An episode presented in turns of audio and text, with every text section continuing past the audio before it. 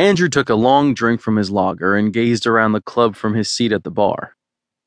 Okay, so it was only 8 in the evening, and the place had just opened, but the strip club was dead. Large TV screens displayed images of gorgeous, hot guys and what looked like a vintage porn film. There was one lone customer, sitting at a table near the stage, nursing a pint and casting the odd glance at the dancer who was performing. And the less said about him, the better. The mirrors around the back of the stage didn't enhance his performance either. His dancing could have been more polished, in Andrew's opinion, but it wasn't that which was putting him off. Barry was far too in your face. There was no subtlety to his act whatsoever. This was only the first of his three songs, and already he had his dick out, waving it at his one and only patron. Yeah, about as subtle as a train wreck. You don't seem that impressed by our Barry. Andrew turned from his perusal of the stage to look at the barman, and then he smiled. The guy behind the bar sure was cute petite, with big eyes and a sexy smile. Sorry if I gave that impression, Andrew said carefully. The direction his thoughts were going in right now, he wanted to keep on the right side of the staff. It might prove useful. His act is interesting. The barman snorted. That's one word for it. Andrew's smile widened. Look, I was trying to be polite, all right? His confidant grinned. Appreciated. He tilted his head. Are you from the States? Andrew groaned. Not another person who could hear that damned inflection. One of his Facebook friends, Kathy, who lived in Dorset, had told him the first time they'd Skyped that he definitely had this American twang to his accent. He hadn't heard it. But then a week later, during a conference call in London, someone else had told him the same thing. I'm originally from Bristol, he said with a quick smile, but I've been living in the States for quite a few years. I've just moved back here from Atlanta. The barman frowned. Why on earth would you want to leave Atlanta to come to Manchester, of all places? I mean, I hear they have this huge gay community over there. He looked around the club with a smirk.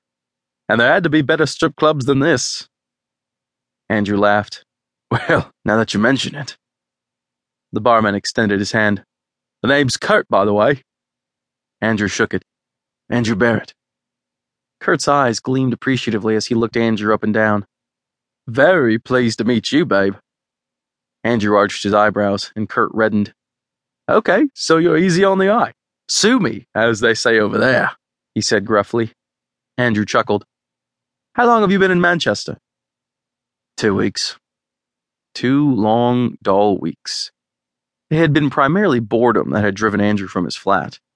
A week into the new job, and things were going well. The McCann Manchester branch was going to be a challenge, but nothing Andrew couldn't handle. Right now, he was feeling antsy, and the discovery of a strip club on Canal Street in the heart of Manchester's gay village was too great an opportunity to pass up. His gaze went back to Barry, who had by now removed his long shorts and t shirt and was swinging from the pole, center stage. God, he needs to work on using the music better, Andrew muttered to himself. Movement behind the bar dragged his attention back to Kurt, who was staring at him. You're a stripper. It wasn't a question. Andrew was impressed. How did you know? Kurt shrugged. Just a feeling. And besides, I work with enough of them. You get a feel for the good ones.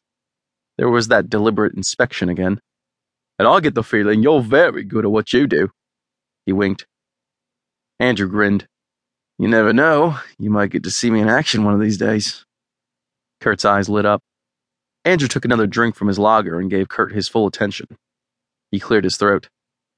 So tell me, is Canal Street a good place to work? Kurt nodded. It's quieter during the week, but Fridays and Saturdays can get pretty manic. There are loads of clubs and bars, but so far we're the only strip club. If you like dancing, I can recommend Babel. They get a good crowd, and it's always lively in there, no matter what day it is. Andrew filed that tidbit away for future reference. He studied his glass before posing his next question. What do you know of a club called Collars and Cuffs? He kept his manner nonchalant. Kurt became still. Oh, honey, is that what you're into? Andrew said nothing. Kurt shrugged once more. I've never been there, although I have been tempted on occasion, but I know it's a fairly exclusive BDSM club, gay men only. That much I picked up online, Andrew admitted.